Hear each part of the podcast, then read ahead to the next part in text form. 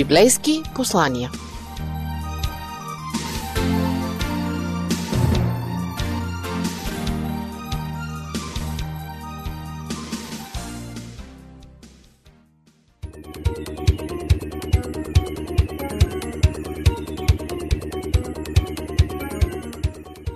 Уважаеми слушатели, вие сте с предаването на Радио Гласът на надеждата, библейски послания. Днес темата е Кой е слабият пол? От Емилия Стойкова.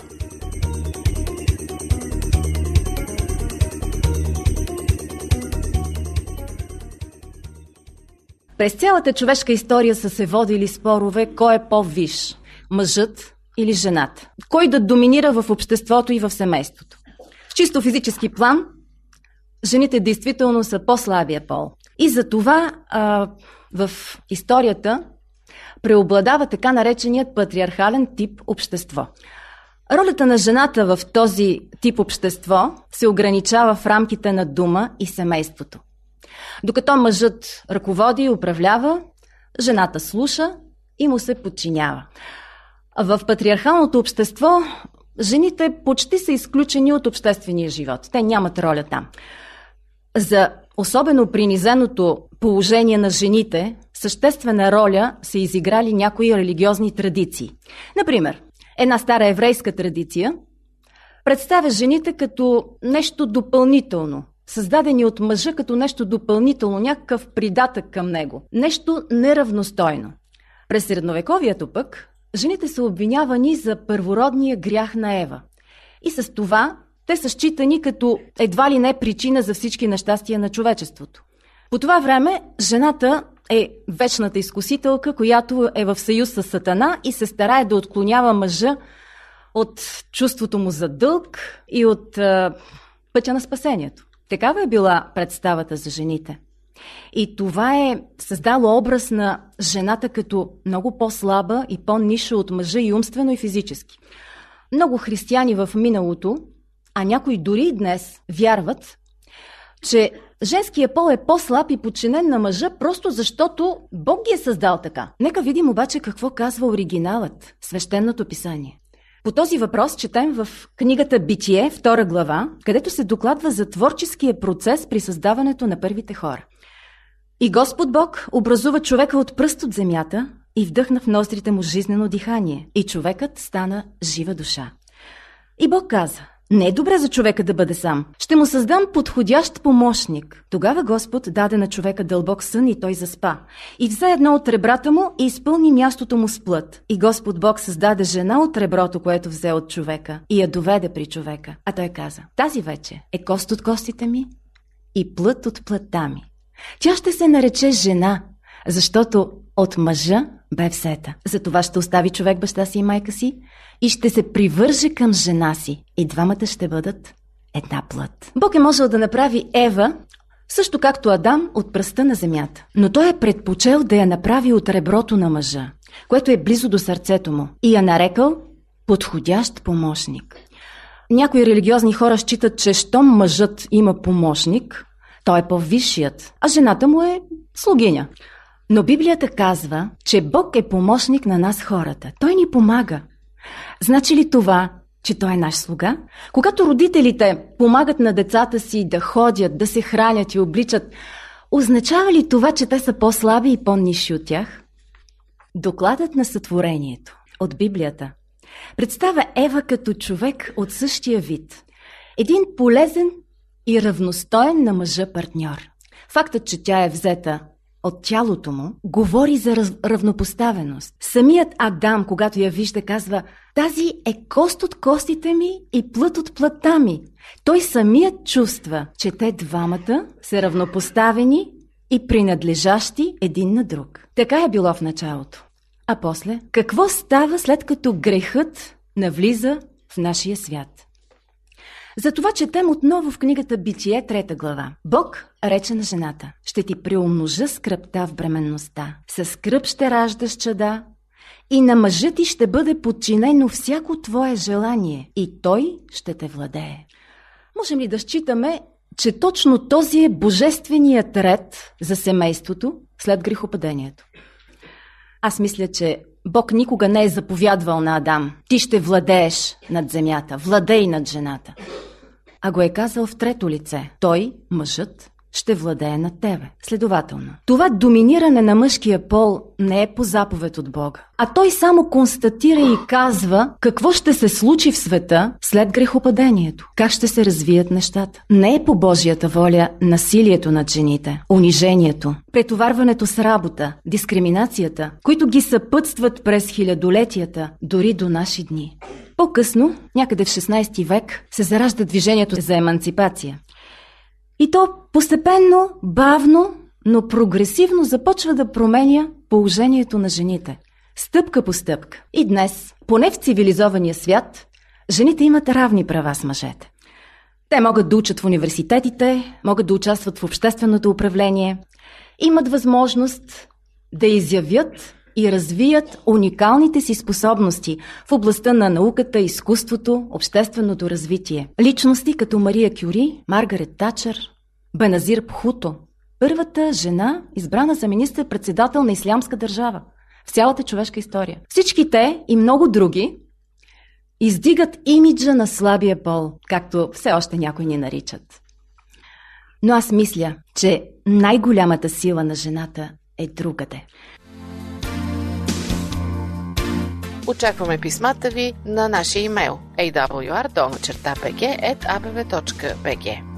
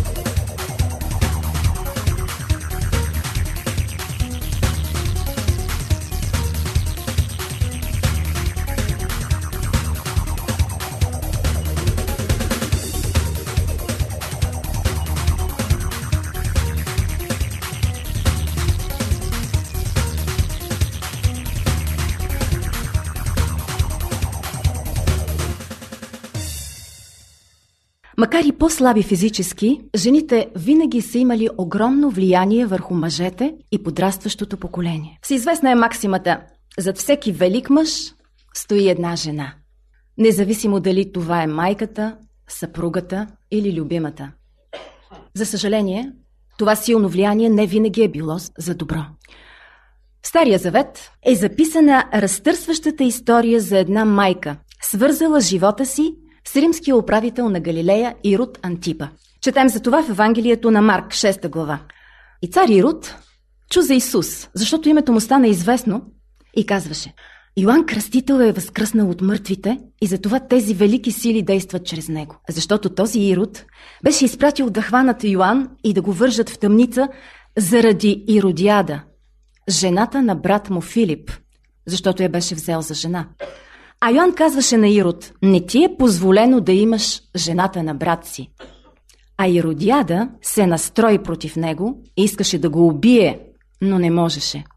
Защото Ирод се страхуваше от Йоанн, като знаеше, че той е праведен и свят човек и го пазеше здраво. И когато го слушаше, вършеше много неща и с удоволствие го слушаше. И като дойде подходящ ден, когато Ирод даде вечера за рождения си ден на големците, хилядниците си и на галилейските старейшини, самата дъщеря на Иродиада влезе и танцува и угоди на Ирод и на седящите с него. И царят каза на момичето, искай от мен каквото желаеш и ще ти го дам. Дори до половината от царството и се закле. А тя излезе и каза на майка си, какво да поискам? И тя каза, главата на Йоанн Кръстител. И на часа момичето влезе бързо при царя и каза, Искам да ми дадеш още сега на блюдо главата на Йоанн Кръстител. И царят много се наскърби, но пак заради клетвите си и заради седящите с него не пожела да й откаже. И царят прати веднага един телохранител, на когото заповяда да донесе главата му. И той отиде, обезглави го в тъмницата и донесе главата му на блюдо и я даде на момичето, а момичето я даде на майка си. Какво можем да кажем за себе си, след като чухме тази история? Аз никога няма да направя такова нещо. Нали? Но свещеното писание ни казва, че който мрази брат си е човекоубиец. Защото голяма част от убийците никога не са планирали да извършат убийство. Те само са подхранвали омраза, злоба, завист. И в един пристъп на гняв са убили човек. Скъпи майки, на какво учите? На какво учим всички ние децата си? На обич, уважение, прощение, милост. Или на гордост, непримиримост, омраза и отмъщение. Какъв пример им даваме? Практиката показва, че каквото засеем в крехките им души, това и ще поженем, заедно с лихвите. Когато даваме ход на такива негативни влияния, ние ги предаваме от поколение на поколение. И това много често води до трагедии. Много скъпи жертви. Спомнете си за Монтеки и Каполети. Двата връждуващи рода от трагедията на Шекспир – Ромео и Жулиета. Или пък от реалния живот да си спомним за дългогодишните войни и етнически конфликти, за религиозните борби между евреи, мусулмани, християни, които все повече и повече ескалират и в нашето съвремие. Днес, в 21 век, децата ни повече от всякога се нуждаят от подкрепа, надежда, позитивен поглед в бъдещето. Някой трябва да ги обича безрезервно. Някой трябва да ги насърчи да повярват в доброто, да повярват в личните си способности и да развият огромния потенциал, който е вложен вътре в тях. Творецът, Господ, е дал на нас майките особена сила. Не само да участваме в продължението на човешкия род, но и да изграждаме характера и бъдещето на децата си. Един ден Бенджамин останал вкъщи да наглежда малката си сестра Сали.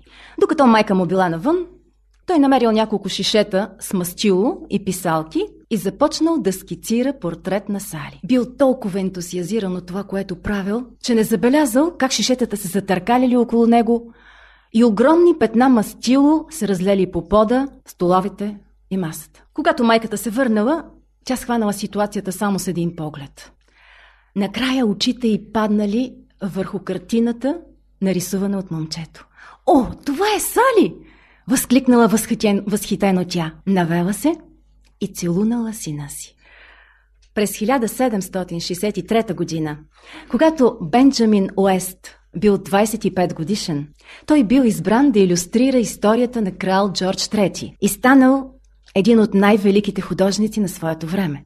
Когато го попитали, кое го е насърчило да стане художник, той казал, целувката на майка ми в деня, когато нарисувах портрет на Сали. Нека всеки ден децата ни чуват от нас. Аз вярвам в теб. Ти можеш, ще успееш. Винаги можеш да разчиташ на помощта ми. Аз се моля за теб. Тези думи ще им дават криле. Силата на женския чар върху мъжете е безспорна. Тя е известна в историята. Този чар понякога е бил причина за войни, конфликти, престъпления. Много богати, умни, влиятелни, силни мъже са се проваляли безвъзвратно, само защото са се подавали на изкушения и са заглушавали гласа на съвестта си. Силата на женския чар обаче има и положителен знак. Жените са огромна сила за добро. Тогава, когато стъпките им са отправени в пътя на мира, в пътя на любовта, в пътя на правдата, тогава те могат да вършат чудеса. Във връзка с това, искам да споделя с вас един прекрасен български разказ «Златния ключ» от писателя Димитър Талев. Вие сте с библейски послания и темата «Кой е слабият пол?» Говорител Емилия Стойкова. Очакваме ви на нашия телефон 032 633 533.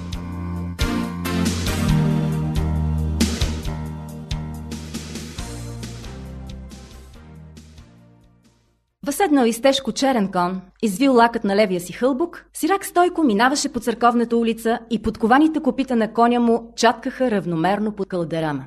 Так му да прекоси кривия сукак от сам църковната порта и за тъгъла внезапно изкочи Богдана Цонина. Конят трепна. Сирак Стойко дръпна юздата му и добичето спря на мястото си. Изплашена от ненадейната среща, девойката отскочи назад и краищата на дългата и алено-червена рокля се преметнаха. Блеснаха белите и нозе, обучи в шарени налами. Ох, как се изплаших! Продума сама на себе си Богдана. После дигна очи към конника и се усмихна. Пребледнялото й за миг лице бързо се покри с руменина, а очите й се изпълниха с влага, сякаш беше готова да заплаче през усмивката си. Сирак Стойко я погледна с остър гневен поглед, но вместо да изрече рогателни думи, изръмжа. Чие момиче си? Казват ме Цонина. Богдана Цонина. Татко отдавна е умрял, отговори спокойно девойката и същата и спокойно гледаше на мръщеното лице на конника. Сирак Стойко остана още за миг тъй. Лице срещу лице с момичето, сякаш да запомни името му, после подкара коня и бързо се отдалечи. Не беше човек като всички други люде Сирак Стойко. Не помнеше той ни баща, ни майка. Рано бяха умрели те и бяха го оставили без дом и без свой. Едва бе израснал, колкото да се крепи на нозете си, той се намери сам. Тъй, на улицата, като бездомно куче. Одърпан, винаги гладен, премръзнал, нечист. Тъй людското милосърдие беше тежко за него. За къщи хляб той трябваше да налива и излива стотици оки вода, да нацепва по цял товар дърва. По-късно взе да прескача нощен по чуждите дворища, да влиза с кришом по къщите, но не задигаше нищо за себе си, а само унищожаваше това, което се изпречваше пред очите му. Не оставяше зеленчук по градините, плод по дървесата, жива птица по кокошарниците. Дете не смееше да се мерне пред него, а когато порасна на 16-17 години, вече и възрастните избягваха да го срещат по пътя си сух и чер, с студени зли очи. Той беше страшен. Той можеше и човек да убие. Сирашкия живот беше помрачил душата на това дете. Всяка груба дума, всеки подхвърлен залък разгаряха в него злоба, омраза и гняв. Той беше винаги сам, а всички други бяха заедно и далеч от него. Те, другите се бояха от съдбата му, от самия него и той ги мразеше. Той мразеше сякаш и самия себе си. По едно време се изгуби на някъде. Върна се подир десетина години. Извишил бе ръст през тия години, натежал бе, а лицето му се беше вкаменило от студена гордост и презрение. През тия 10 години Сирак Стойко бе познал и силата на парите. Купи той къщата на стария, обеднял вече чурбаджизаре. Изпъди веднага от нея до вчерашния изтопанин и я събори до основи. На нейно място издигна палат на два ката – с 40 прозореца. И такива стени издигна наоколо, че засенчи градините и дворищата на всички съседи. Жив човек не влизаше в тая къща. Освен него и една бабичка, която се грижеше за храната и за прането му. Не се чуваше човешки глас между високите стени. Не цъфтеше нито едно цвете в широката градина. Тежката, обкована с железа порти, беше винаги затворена. Из града Сирак Стойко не слизаше от коня си. Не знаеше той, що е поздрав и човешка дума. Два дена, след като видя Богдана Цонина, той тръгна за първи път пеша из града и се отправи към къщата на вдовицата. Посрещнаха го там майката и дъщерята изплашени, а той не пожела нито да седне дори. едно поклащане на главата си, даде знак на момичето да излезе и когато останаха сами с майката, каза «Искам дъщеря ти». И като че ли да смекчи някакси тия си думи, той добави «Искам я за жена». Старата бедна вдовица не знаеше какво да отговори от изненада и оплах. От устата й се отрониха само две думи. Питай нея. Богдана чу всичко и влезе пак в стаята. Тя впи поглед в очите на Сирак Стойко и там потърси отговора, който трябваше да даде. Настъпи мълчание, продължително и тревожно. Изведнъж Богдана се усмихна. И ясно и смело прозвуча нейния глас. Добре! И само тя видя една лека бърза тръпка, която премина по лицето на Стойко. Ще се венчаем сега, в неделя, каза той загледан някъде в страни. Но как трябва да се поприготвим, започна майката. Мен ми трябва жена, нищо друго не ми е нужно. Отсече той и излезе. Сватбата стана съвсем тихо, макар че целият град очакваше да види чудо. Богдана не беше хубавица. Хубава беше усмивката й, която не слизаше от нейните възпълнички устни и озаряваше младото й лице с мека, покоряваща светлина. Още от първите дни след женитбата им, тя започна да нарича мъжа си дядо, но не защото беше по-възрастен от нея. Тая волност караше вълка да ръмжи, но Богдана сякаш нищо не забелязваше. Тя така произнесеше тая дума, като че ли го погалваше с меки, топли пръсти. И той ръмжеше все по-глухо. Ден след ден той виждаше, че около него всичко се преобразява. Разхубавява се. Става весело. Голямата, потънала в мрачна тишина къща на Сирак Стойко, цяла се съживи от пъргавите стъпки на Богдана. От звучния й глас, от смеха й. Дай още някоя парица, дядо! Казваше често-често на мъжа си Богдана. Ще ми трябват още четири завеси и бяло хасе за миндара в госната. Повлечен от магията, която се извършваше около него, Стойко даваше пари. В градината се очертаха лехи, цъфнаха цветя, започнаха да се чуват все по-често човешки гласове в той разхубавял се дом. Тежката му порта по цял ден седеше отворена. В мека, топла люлка люлееше Богдана своя мъж. С търпение и обич беше над него. С грижлива, неуморна ръка разсейваше тъмната сянка от пред очите му. Тя не се страхуваше от него и всяка негова грубост посрещаше с кротки думи. Каменната маска, в която, в която бе застинало лицето му, оставаше непроменена, но младата жена виждаше през нея и чакаше с търпение и обич. Тя се грижеше и за коня му. На време да има храна и вода, на време да бъде прибран в обора. Един следобед Сирак Стойко бе приготвил коня си за излизане. Оставил го бе в двора и бе влязъл вкъщи да облече горната си дреха. Так му тогава Богдана излизаше от градината и като видял седлания кон, взе да го глади по лъскавото му чело. Изведнъж пожела да се качи за малко на седлото, притегли го до един голям камък и седне отгоре му. Усетил вездач върху себе си, конят веднага се отправи към портата. Стойко, Стойко! изпищя Богдана и впи разтрепераните си пръсти в гривата на добичето. Сирак Стойко веднага изтича вън. Лицето му беше пребледняло от страх за Богдана. Едно чувство, което той не беше изпитвал до сега. Насърчено от присъствието му, забелязва неговото пребледняло лице, младата жена извика. Скоро, дядо, че кончето ще занесе бабичката ти в чершията. Тя се смееше, през сълзи от току-що преживения страх и все още стискаше гривата. От гърдите на Сирак Стойко избухна неудържим, здрав, сърдечен смях. За първи път се смееше той така. И ведно стоя смях. От сърцето му изтичаше на събралата се там отровна горчилка. Той се спусна към младата си жена, грабна я от седлото и обсипа лицето й с горещи целувки, през сълзи и смях, задъхан от неизпитана сладостна умора. Той полека я отпусна да стъпи на земята и после с някакъв нов глас продума. С златен ключ отвори ти сърцето ми. Богдано. Конят извикам тях умната си глава и треперливо, галено изцвили. Скъпи жени, днес ние живеем в много различен свят. Нравите и обичаите на патриархалното общество са неприемливи за нас, живеещите в епохата на постмодернизма. Но и днес принципът е един. Любовта и жертвоготовността са нашата най-голяма сила. Кой е слабия пол? Беше темата ни тази сутрин. През цялата човешка история мъжете и жените са се борили за надмощие. Съвременните феминистки казват, мъжът не ни е необходим, ние нямаме нужда от него. Справяме се отлично и без него. Но Бог, който ни е създал, има много по-добър план за нас, мъжете и жените. Въпреки всички деформации в отношенията между двата пола, Божественият идеал за нас все още е както в началото. И тъй не са вече двама, а една плът. Това, което Бог е създал, човек да не разлъчва. Нека чуем Неговия съвет, който е актуален и за нашето време. Ето как звучи този съвет на съвременен език. Жени, почитайте, уважавайте, доверявайте се. Издигайте авторитета на своите съпрузи като длъжност пред Бога. Мъже, обичайте жените си. Нежно, всеотдайно, саможертвено. Така както Христос обикна хората, които му се довериха и се пожертва за тях. Нека последваме този божествен съвет, защото любовта и единството между нас, като мъже и жени, е основата на общото ни щастие. Скъпи слушатели, вие бяхте с предаването Библейски послания на радио Гласът на надеждата. Темата днес беше Кой е слабият пол? Говорител Емилия Стойкова.